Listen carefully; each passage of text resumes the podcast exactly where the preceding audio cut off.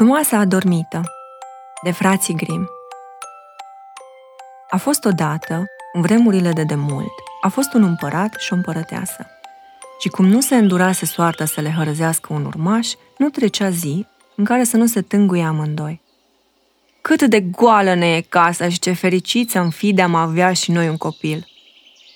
Dar coconul cel mult dori să lăsa așteptat de multă vreme.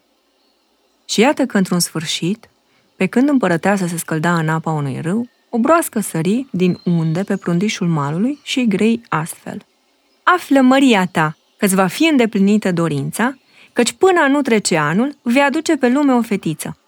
Și se împlini în tocmai ceea ce spusese broasca. Împărăteasa născu o fetiță și atât era de frumoasă fetița că împăratul nu-și mai încăpea în piele de bucurie. Cum voia să se împărtășească și alții din bucuria lui, măria sa dădu o mare petrecere, la care pofti nu numai rudele, prietenii și cunoscuții, ci și ursitoarele, ca să le câștige toată bunăvoința și grija față de soarta copilei. În toată țara aceea erau treisprezece ursitoare, dar pentru că împăratul nu avea decât douăsprezece talere de aur în care să le servească bucatele, una din ele nu fu poftită la ospăț. Petrecerea se prăznui cu mare strălucire și când fu să se încheie, ursitoarele înzestrară copila cu cele mai alese daruri. Una îi hărăzi să se bucure de virtute, a doua de frumusețe, a treia de bogăție și așa pe rând, ursitoarele îi dăruiră tot ce-și poate dori omul pe lumea asta. În clipa când cea de-a unsprezecea ursitoare tocmai își sfârșea urarea, numai ce intră val vârtești cea de-a treisprezecea. Pasămite venise să se răzbune, pentru că nu fusese poftită și ea la serbare.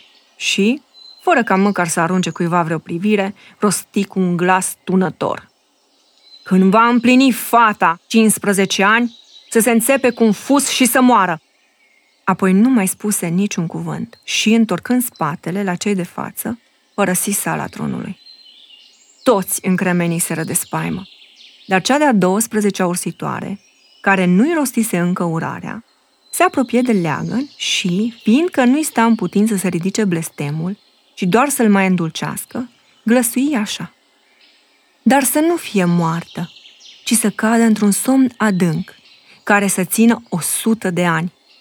Împăratul, care dorea din tot sufletul să oferească pe iubita sa copilă de năpasta blestemului, dădu poruncă să se pună pe foc toate fusele din împărăție. În acest timp, fetița creștea și darurile cu care o înzestraseră ursitoarele își arătau roadele cu prisosință.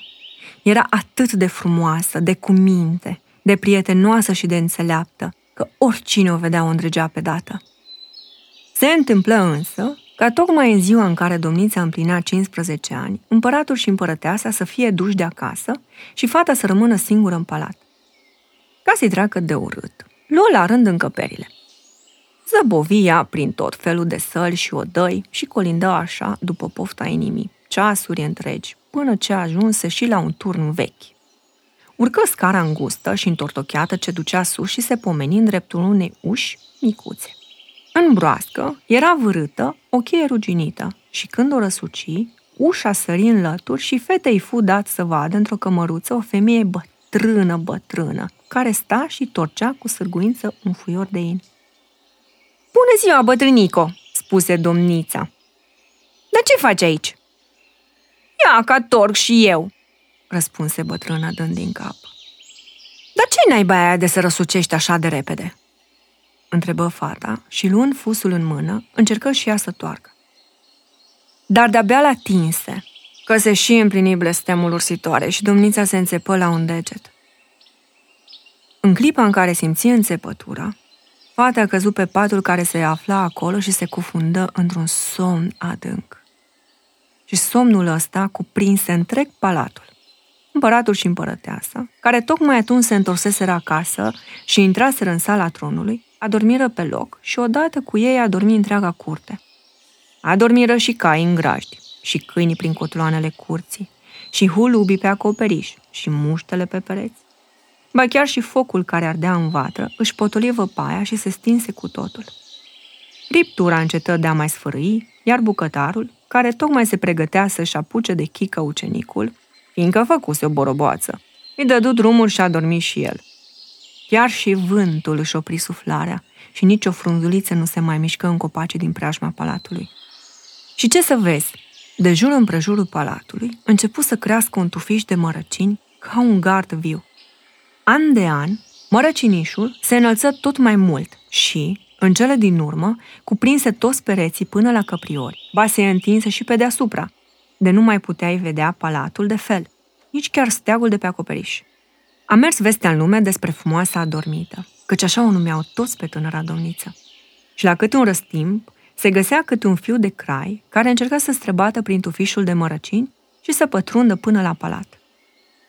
Dar de răzbit n-a răzbit niciunul, din pricină că mărăcinii se prindeau la oaltă ca și când ar fi avut niște mâini ghimpoase și nu-i lăsau să înainteze măcar un pas. După mari de ani, prin acele meleaguri, iată că mai veni un fecior de împărat. Și întâlnindu-se el cu un bătrân, acesta-i povesti despre gardul de mărăcini care împrejmuia palatul de amar de ani. Și mai zise că în palat o fiică de crai, frumoasă cum nu se mai afla alta pe lume, dormea somn adânc de vreo sută de ani. Și că tot de atunci dorm și împăratul și împărăteasa și toți curtenii.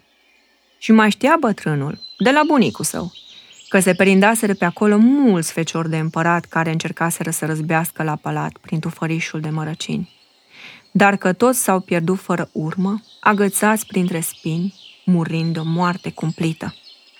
Atunci tânărul îi vorbi cu semeție. Mie nu mi-e teamă de fel și află că am să mă duc să o văd pe frumoasa adormită, chiar de-ar fi să-mi pierd viața. Și oricât încercă bătrânul cel omenos să-l abată pe Flecău de la acest gând, nu izbuti, căci acesta era de neînduplecat în hotărârea lui. Se nimerie însă că tocmai atunci se împlineau cei o sută de ani și sosise ziua în care frumoasa adormită trebuia să se deștepte din somnul ei lung. Când feciorul de împărat se apropie de tufărișul de mărăcini, mai mai nu-i veni să-și creadă ochilor, căci mărăcinii se prefecuseră pe dată în puzderie de flori mari și frumoase, ce se dădeau la o parte din fața lui, lăsându-l să treacă nevătămat. Și după ce trecea el, cărarea se strângea din nou și florile se preschimbau iarăși într-un zid ghimpos, de nestrăbătut. În curtea palatului văzu o mulțime de cai și niște ogari care dormeau pe lespezile de piatră. Pe acoperiș, hulupii dormeau cu căpșoarele vârâte sub aripi. De îndată ce intră în palat, văzu același lucru. Muștele dormeau pe pereți, iar în bucătărie bucătarul ținea mâna întinsă, ca și cum ar fi vrut să apuce de chică pe ajutorul său, în timp ce o slujnică ședea pe un scăunel, având în față o găină neagră, pe care abia apucase să o jumulească de câteva pene, cu o sută de ani în urmă. Și feciorul de crai merse mai departe, până ce a ajuns în sala tronului. Aici îi găsi pe toți curtenii, dormind un somn ca de plumb, iar mai în fund, sus, pe tron, dormeau împăratul și împărăteasa. Colindă el mereu alte și alte încăperi, fără să se oprească măcar o clipă. Și tot palatul era cufundat într-o tăcere așa de adâncă, că-ți puteai auzi răsuflarea. În cele din urmă, Flăcăul ajunse în turn și deschise ușa cămăruței în care dormea tânăra domniță. Și era atât de frumoasă în somnul ei, că feciorul de împărat nu-și mai putu lua ochii de la ea și, aplecându-se, o sărută. Dar de îndată ce o atinse cu buzele, frumoasa adormită clipi din gene, deschise ochii și îl privi cu drag. Coborâră apoi amândoi din turn și, ca la un semn, împăratul și împărăteasa se treziră și ei și tot atunci se treziră toți curtenii. Se priveau unii pe alții mirați și mai mai că nu le venea să-și creadă ochilor. Caii din curte se ridicară și începură să scuture coama, ogarii săriră sprintene în sus, dând vesel din coadă și gudurându-se, ulubii de pe acoperiș scoaseră căpșoarele de sub aripi și, rotindu-și privirile în zare, își luară zborul spre câmpie. Muștele începură să miște pe pereți bâzâind într-una, focul din bucătărie se dezmorți și își înteți vâlvătaia, mâncarea de pe plită porni să clocotească, friptura prinse iar să sfârie. Bucătarul trase o palmă zdravănă ucenicului său, care prinse se țipe ca din gură de șarpe. Iar slușnica se apucă de jumulit găina și nu mai lăsă din mână până nu-i smulse toate penele. Apoi se prăznui cu mare strălucire și alai nunta feciorului de împărat cu frumoasa adormită și amândoi trăiră fericiți până la sfârșitul zilelor.